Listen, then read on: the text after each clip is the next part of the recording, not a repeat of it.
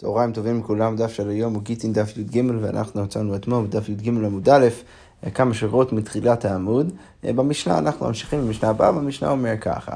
בן אדם שאומר ככה, אומר תנו גט זה לאשתי, שטר שחרור זה לעבדי. אז מונה איזשהו שליח להביא גט לאשתו, או להביא שטר שחרור לעבדו, ומת. אחרי זה החמנו לטעון, הבן אדם הזה נפטר. אז עכשיו השאלה היא, האם השליח עדיין יכול להביא את הגט לאשתו של אותו הבן אדם הנפטר, או לעבד שלו כדי לשחרר אותו. המשנה אומרת, לא ייתנו לאחר מיתה, אי אפשר להביא את השטר הזה לאחר מיתה, לאחר ש... ש... שבעל השטר או בעל הגט נפטר, אי אפשר להביא את הגט, מה שנקרא אין גט לאחר מיתה. אבל במקרה שלישי, אם הוא אומר, תנו מנה לאיש פלוני, בא ואומר לו, תביא כסף, תביא מאה שקל לאיש פלוני, ומת, ואז הוא נפטר, ייתנו לאחר מיתה. את זה כן אפשר להביא לאחר מיתה. הדגמרא אומרת על המקרה הזה שראינו עכשיו בסוף המשנה, אמר רב יצחק בר שמואל בר מרתא משמי דרב, אז אומרים בשם רב, והוא שצבורין ומונחים מקרן זווית. תכף אנחנו נראה למה ומה, מה, קודם כל בואו נבין את הממרה. הדגמרא אומרת שהמקרה שבו אנחנו אומרים, ש, שהבן אדם אומר, תנו מנה לאיש פלוני ומת, ייתנו לאחר מיתה, זה רק במקרה שהכסף הוא כבר מונח וצבור בקרן זווית. זה לא שזה כסף אמורפי ש, ש, שאי אפשר להצביע עליו, אלא הדרך היחיד שבו הבן אדם הזה לפני שהוא נפטר יכול באמת להקנות על ידי השליח את הכסף הזה לבן אדם השני, זה רק במקרה שזה צבור ומונח בקרן, בקרן זווית. יפה. אוקיי, אז הגמרא אומרת, הגמרא עכשיו תנסה קצת יותר להבין את המאמר כאן של רב. אז הגמרא אומר ככה, במה יעסקין? מה בדיוק המקרה?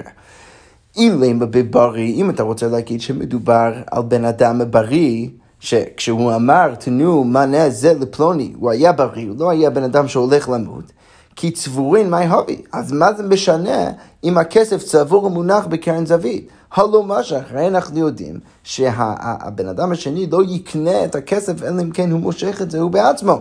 ולכן מה? כל עוד הוא לא... הוא לא משך את זה, אז לא יכול להיות שהוא קנה, ולכן אפילו אם זה מונח בקרן זווית, זה לא יעזור, כל עוד הוא בן אדם בריא. ואלה, מה אומרת, אולי אתה תצא להגיד בשכיב מירה, שמדובר מכן של, של, של שכיב מירה, שבן אדם שעוד שנייה הולך למות. אבל מה אומרת, מה יריה צבורין? אם מדובר מכן של שכיב מירה, אז לכאורה לא אין סיבה להצריך שהכסף יהיה צבור מונח בקרן זווית. למה? כי אין צבורין נמי, אפילו במקרה שזה לא צבור מונח בקרן זווית, עדיין היינו יכולים להגיד שזה בסדר גמור וצריך להביא את זה לאחר, לאחר מיתה. למה?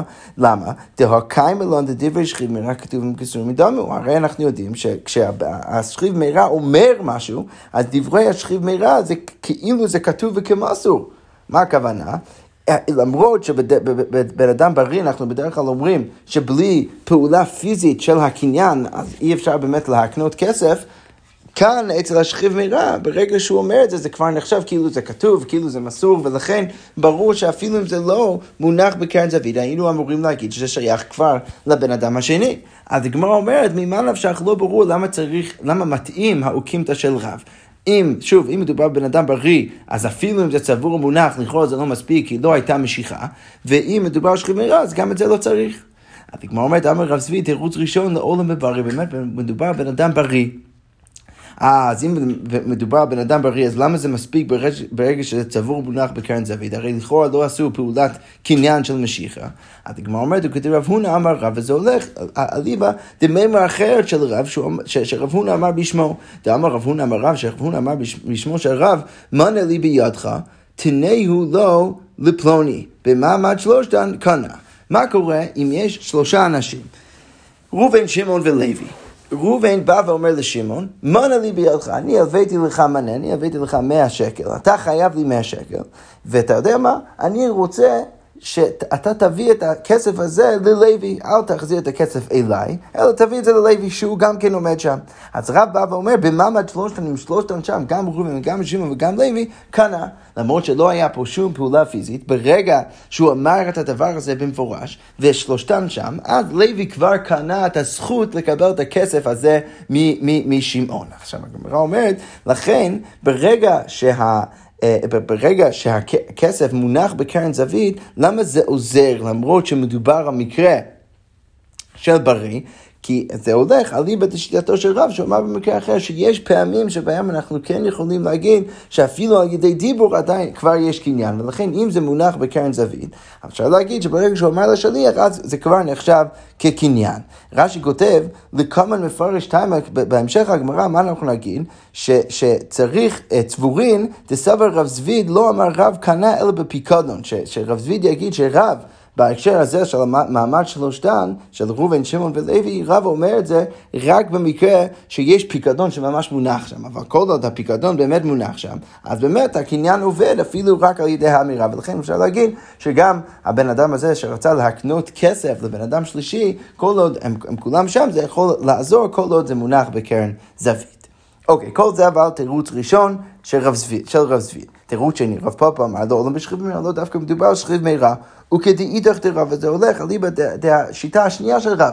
עכשיו, בואו רק נזכיר לעצמנו, מה הייתה הבעיה עם שכיב מהירה? הרי לכאורה זה שכיב מהירה, מה אנחנו בכלל צריכים שהכסף יהיה צבור במונח בקרן זווית, הרי אפילו בלי זה, לכאורה זה יהיה בסדר גמור. אז הגמרא אומרת, רב פאפה אומר לעולם באמת מדובר שכיב מהירה, וכדאידך דרב, דאמר רב, שרב אמר שכיב מהירה שאמר תנו מנה לפלוני מנכסי, מונה זה נותנין, מונה סתם אין נותנין. אז יש מימרה אחרת של רב, שמה רב בא ואומר? הוא אומר שאם שכיב מהירה עומד ואומר ש- שאני רוצה שאתם תיתנו מנה לבן אדם ספציפי. עכשיו, אם הוא אומר, הרב בא ומחלק בין שני מקרים.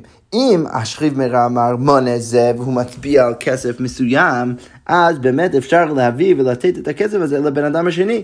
למה? כי אנחנו יודעים בדיוק למה השכיב מהירה התכוון להגיד, ולכן את הכסף הזה אנחנו יודעים שדברי שכיב מהירה ככתובים במסורין תמי, ולכן את הכסף הזה אפשר כבר להביא לבן אדם השני. אבל אם הוא אמר מנה סתם והוא לא, אה, אה, הוא לא, אה, הוא לא התביע על, על כסף ספציפי, אז אין נותנין. למה לא נותנין? כי חשינן שמה מנה קבו קרמה, כי אנחנו חוששים שאולי הוא התכוון לאיזה מנה אחר שקבור איפשהו באיזה שדה, אנחנו לא יודעים לאיזה מנה הוא התכוון בדיוק, ולכן אי אפשר להביא את הכסף הזה ישירות לבן אדם השני. עכשיו, לכן רב בא ואומר שרב היה צריך להגיד במשנה, באמת מדובר במשנה על שכיב מהירה, ולמרות שבדרך כלל דברי שכיב מהירה ככתוב במסורין דמי, עדיין רב היה צריך להגיד שמדובר במקרה שהכ... שהכסף מונח בקרן זווית. למה?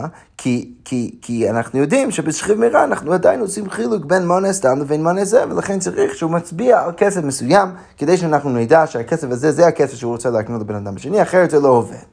עכשיו, כמה אומרת, דרך אגב, והלכתה לקבורה לא חשינן. דרך אגב, עליבא דהלכתה אנחנו לא חוששים לדבר הזה, אנחנו לא חוששים לשיטת רב, שאנחנו, אם הוא אמר כסף סתם, אז אנחנו לא באמת נביא את זה, כי יכול להיות שהוא התכוון לכסף אחר, ולכן לכאורה כל התירוץ הזה של, של רב פאפה נופל, כי, כי גם ככה אנחנו לא חוששים לזה, ולכן במקרה של שכיב מהירה באמת לא היה, באמת, אין באמת סיבה להצריך שהכסף יהיה מונח בקרן זווית. אבל איך שלא יהיה, הגמרא, לפחות עכשיו אפריורית, תנסה עכשיו להבין למה, לא, למה כל אחד לא אמר את הסברה של השני.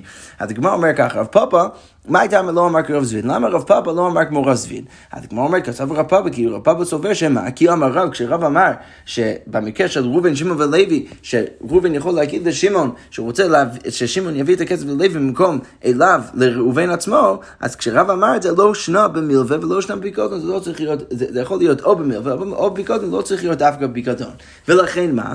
ברגע שאני רואה שרב אמר שזה לא צריך להיות דווקא בפיקדון, זה יכול להיות גם במלווה, זה לכאורה לא, לא, לא מצדיק שאנחנו נצטרך להגיד במשנה שהכסף יהיה מונח בקרן זווית, כי רב אומר את מה שהוא אומר במעמד לא סתם, אפילו במקרה שזה, שזה מלווה, אפילו במקרה שהכסף לא מונח פה, ולכן לכאורה לא היית צריך להצריך שהכסף יהיה מונח בקרן זווית, אפילו אם כך אתה רוצה להעמיד את, ה, את המשנה במקרה הזה, ולכן רב פאפה לא אמר ולא תירץ כרב זביד. עכשיו זה, זה הרפרוש של, של, של רש"י, שראינו לפני כמה שעות שרש"י אמר, שלכאורה אפשר לדייק מהשורה הזאת בגמרא שמה, שרב זביד לא חושב ככה, רב זביד חושב שכשרב אמר את מה שהוא אמר, הוא אמר את זה דווקא בפיקדון ולא במלווה, ולכן אנחנו יכולים להבין למה, לפי שיטתו של רב זביד, לפי איך שהוא מבין את רב, אז זה מוצדק למה רב חשב שגם במשנה שלנו, למרות שמדובר בריא, אה, אה, אה, עדיין זה בסדר גמור שהוא יקנה את זה, אבל רק במקרה שזה מונח וצבור בקרן זווית. יפה, אז כל זה למה רב פאפה לא אמר כרב זביד. עכשיו גמרא שעוד הפוך, רב זביד, מה איתנו לא אמר כרב פאפה? למה רב זביד לא אמר כמו רב פאפה? אז גמרא אומרת, לא מיתוק ממתניתין בשכיב מהירה. אז רוזבין פשוט לא אמר כמו רב פאפא, למה? כי הוא לא רצה להעמיד את המשנה שלנו בשכיב מירע, הוא חשב ורצה להגיד שהמשנה שלנו מדבר בן אדם בריא ולא שכיב מירע, ולכן הוא לא העמיד את זה כמו רב פאפא. אז כמו אומרת ממה, מאיפה הוא יכול לדעת שלא באמת מדובר פה על שכיב מירע? אז כמו אומרת, מה כתוב ברישה של המשנה? אומר, תנוגד זה לאשתי ושתרשיחו זה לעבדי ומת, לא ייתנו לאחר מיתה, אי אפשר לתת זה לאחר מיתה. עכשיו, מה משמע מזה? משמע מזה שהסיבה היחידה שאי אפשר להביא את הגט, זה בגלל שהוא נפטר. תיימא דמת, לכאורה משמע, שזה רק בגלל שהוא נפטר. הומי חיים נותנים, אז משמע מזה, שאם הוא לא היה נפטר, אז היינו יכולים להביא את הגט. עכשיו, מה כתוב במשנה? כתוב שהוא אומר, תנו גט זה לאשתי ושתרשיחו זה לעבדי. עכשיו, לכאורה משמע שהפסול היחיד במשנה זה עצם זה שהוא נפטר, אבל אם הוא עוד נשאר בחיים, אז היה אפשר לעשות את זה. עכשיו, הגמרא עושה עוד דיוק במשנה ואומרת, על הצד שבאמת הוא עוד בחיים ולכן היינו יכולים לתת את זה, שוב משמע מהמשנה שמה, תמיד הוא אמר תנו, שזה רק בגלל שהוא אמר תנו, אבל הלא אמר תנו, אין נותנין, משמע מזה שאם הוא לא היה אומר תנו, אז לא היינו יכולים להביא את הגט. למה? כי משמע מהמשנה, שהמשנה היא, היא, היא, היא, היא לקחה רק פסול אחד, רק את פסול של המיטה, אבל כל שאר החלקים של המשנה היא באמת דייקה בלשונה, ולכן משמע מזה ש, שבמקרה שהוא עוד היה בחיים, זה היה עובד, אבל דווקא בגלל שהוא אמר תנו, אבל אם הוא לא היה אמר תנו, אז באמת לא היינו יכולים לתת את זה. עכשיו זה, כפי שהגמרא תגיד עוד שנייה, זה לא מסתדר עם אפשרות של שכיב מירע. הגמרא אומרת בדיוק את זה, הוא שכיב מירע, אף על גב דלא אמר תנו נותן, הרי אצל שכיב מירע אנחנו יודעים, שאפילו אם הוא לא אמר תנו, עדיין היינו יכולים להגיד, שצריך להביא את הגט, תתן כמו שכתוב במשנה שאנחנו נפגוש אותה, בהמשך המסכת בדף סמ"ו עמוד ב', ששם כתוב בראשונה, היו אומרים, יוצא בקולר, בן אדם שיוצא בקולר, שהוא הולך להיהרג על ידי המלכות, ואומר, כתבו גט לאשתי, הוא אומר, תכתבו גט בשביל אשתי, הרי אלו יכתבו ויתנו. אז, אז בהתחלה הם אמרו, ש, שפסקו, שבמקרה כזה אפשר באמת לכתוב את הגט ולתת זה לאשתו, למרות שהוא לא אמר ויתנו, הוא אמר רק כתבו, אבל אחרי זה חזרו לומר, אף המפרס, אף המפרס והיוצא בשיירה, בן אדם גם כן שיוצא אה, בספינה לים, וגם כן יוצא בשיירה, בכל המקרים האלו, אז אנחנו יכולים אה, אה, להגיד, ש, שאם הוא אמר יכתבו, אם הוא אמר רק כתבו, אז עדיין אפשר לכתוב וגם כן לתת, אפשר להבין מתוך דבריו, שצריך גם כן לתת את הגט. ועל זה רבי שמעון שזורי אומר, אף המסוכן, גם כן מסוכן, מה זה מקרה של מסוכן? הוא אומר שכיב מירע, גם בן אדם שהולך למות, אפילו הוא לא אומר תנו, הוא רק אמר כתבו, עדיין אפשר להבין ממנו שהוא מתכוון שהוא רוצה שיביאו גט לאשתו, ולכן יכתבו ויתנו, ויתנו את הגט לאשתו. עכשיו, מכל זה מה אנחנו רואים? שלפחות אליבא דרבי שמעון שזורי, משמע שלשכיב מירע לא צריך להגיד תנו, אפשר אפילו להגיד כתבו. עכשיו, אם ככה, אז הגמרא אומרת לכאורה משמע שהמשנה שלנו לא יכול להיות בשכיב מירע. למה? כי משמע מהמשנה, מהדיוקים שעשינו, ש... שזה, שזה יהיה נכון שאם הוא עוד בחיים אפשר להביא את הגט רק במקרה שהוא אומר תנו, אבל אם הוא אומר כתבו אי אפשר להביא את זה. עכשיו, לכן הגמרא אומרת ש, ש, ש, אה, אה, לכן הגמרא אומרת שזה בעצם הסיבה שרב זבי לא רוצה להגיד כמו הפאפא, הוא לא רוצה להעמיד את המשנה שלנו בשכיב מירע. אחרי, אחרי כל זה, הגמרא אומרת, מה התחיל הרבשי, הרבשי בא ומקשה, מה נאמלן דמתין רבי שמעון שזורי, מאיפה אתה יודע שהמשנה שלנו סוברת כמו רבי שמעון שזורי, כי זה לכאורה רק אליבא דרבי שמעון שזורי, שבשכיב מירע אפשר להביא את הגט, אפילו אם הוא רק אמר כתבו, תלמר רבנן, אולי המשנה שלנו בכלל סוברת כמו רבנן, ואם אנחנו נגיד את זה, אז אפילו בשכיב מירע, עדיין הוא צריך להגיד תנו, ולכן לכאורה היה עדיין אפשרי להעמיד את המשנה שלנו בשכיב מירע. יפה, אז כל זה לגבי הסוגיה של רב זבי ורב פאפא, כל אחד בעצם מתרץ את שיטתו של רב, איך שהוא הבין את המשנה. עכשיו, על הדרך אנחנו הרווחנו כמה וכמה ממרות של רב, אז כמו אומר ככה, גופה, איזה ממרה שראינו אה, למעלה בסוגיה, אמר רב הונא אמר רב, מענה לי בידך, רובין אומר לשמעון, אתה חייב לי מאה שקל, תנאו לו לפלוני, תביא את זה ללוי שגם עומד כאן. אז במעמד שלושתם קנה, אם שלושתם שם, אז לוי באמת קנה את הזכות לקבל את המנה משמעון. אז כמו אומרת, אמר רב המסתברא מילתא דרב פיקדון, אבל מיל ולא. עכשיו אנחנו חוזרים חזרה להתלבטות שראינו למעלה, האם כשרב אמר את זה, שלוי באמת קנה את הזכות, האם הוא אמר את זה רק בפיקדון, רק שהכסף או, או יש את הפיקדון, החפץ ממש שם, אז בעצם רובין אומר לו שמעון, אני הפקדתי משהו אצלך, אתה חייב להחזיר לי את הפיקדון, במקום להחזיר לי את זה, תביא את זה ללוי. האם אפשר להגיד את זה רק במקרה הזה שאפשר ממש להצביע על זה, אבל, או, או, או האם אפשר להגיד את זה גם כן במילתא? אז רב הבא אומר שמסתברא מילתא דרב, מה שרב אומר זה הגיוני רק בפיקדון, אבל במילתא לא. הגמרא אומרת, זה לא נכון, והאלוהים, לשון שבועה של הגמרא, אמר רב אפילו במילווה, רב אמר את זה אפילו במילווה. הגמרא אומרת, התמרנה מי אמר שמואל משמי דלוי, מילווה לי בידך, אם ראובן אומר לשמעון, אתה חייב לי מילווה, אתה חייב לי כסף, שאני הבאתי לך כסף, תנאו לפלוני, במאמר שלושן כאן לכאורה משהו מפורש, שזה אפילו במילווה. הגמרא אומרת, ותימה מייז, למה, זה, למה הוא יכול לקנות אפילו לכאורה במילווה במקרה כזה? הגמרא אומרת, אמר רמיימר, נעשה כאומר לו בשעת מתן מות, שעבדן הלך לדידך ולכל דעת ומחמתך. אז מה, מה הלמדנות כאן? הרמיימר בא ואומר, למה זה עובד?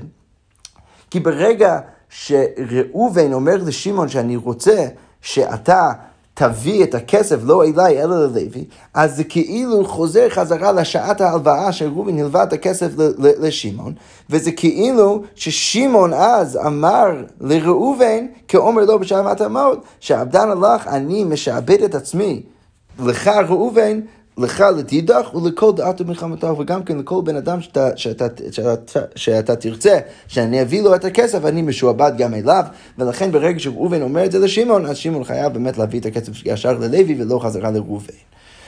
כמו אומרת, אמר לי רבשי לרמיימר, אז רבשי חוטב ואומר לרמיימר, אלא מעטה, רגע, אם אתה ככה מסביר את הלמדנות, אז מה יוצא?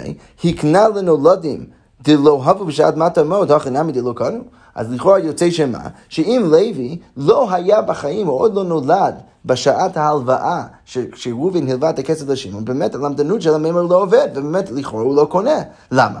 כי אתה רצית להסביר שזה כאילו, זה, זה כאילו, למה זה עובד? כי זה כאילו אנחנו חוזרים חזרה לשעת ההלוואה, ושמעון אומר לראובן, אני כאילו משועבד לך, וגם כן לכל מי שמגיע בעקבותיך. עכשיו, אם אנחנו חוזרים חזרה ואנחנו אומרים ששם השיעבוד מתחיל, אם לוי באותה שעה עוד לא היה בחיים, אז לא יכול להיות שהוא יכול לקנות את אותו הזכות. גם כן מפתחת את הקושיה, דאפילו לרבי מאיר, אפילו לשיטת רבי מאיר, דאדם, דאמר, אדם מקנה דבר שלא בעל עולם, שרבי מאיר אומר שבן אדם יכול כן להקנות דבר שלא בעל עולם, הנמיל לדבר שישנו בעולם, זה רק בדבר שהוא נמצא בעולם. אבל לדבר שאינו בעולם לא, אבל ללוי שעוד לא נמצא בעולם באותה שעה, כי אנחנו מדברים במקרה שהוא נולד רק אחרי ההלוואה, אז לא, הוא לא יכול לקנות, ולכן ראובן לא יכול גם כן להקנות את הכסף ללוי על ידי הלמדנות הזאת. הדגמר אומרת, אלא אמר רבשי, מה צריך להציע? והיא הנא, דקמישתניה לי בין מילווה ישנה למילווה חדשה, גמר ומשעבד נפשי. הדגמר אומרת, אה, אז איך צריך להבין את זה? לא שאנחנו צריכים לחזור חזרה לשעת המלווה, אלא למה לוי יכול לקנות את הזכות משמעון, שבמקום ששמעון יהיה חייב לראובן, הוא עכשיו חייב ללוי. אז רבשי בא ואומר, כי שמעון מוכן להקנות את אותו הזכות. למה? כי הרי שמעון גם כן מרוויח מכל העסק הזה. למה? כי בדרך כלל מה יקרה? בדרך כלל מה שיקרה זה שאם עכשיו הוא חייב להביא את הכסף חזרה לראובן, לוי יגיד, בסדר, אתה לא צריך לשלם, עכשיו יש לך עוד שבוע.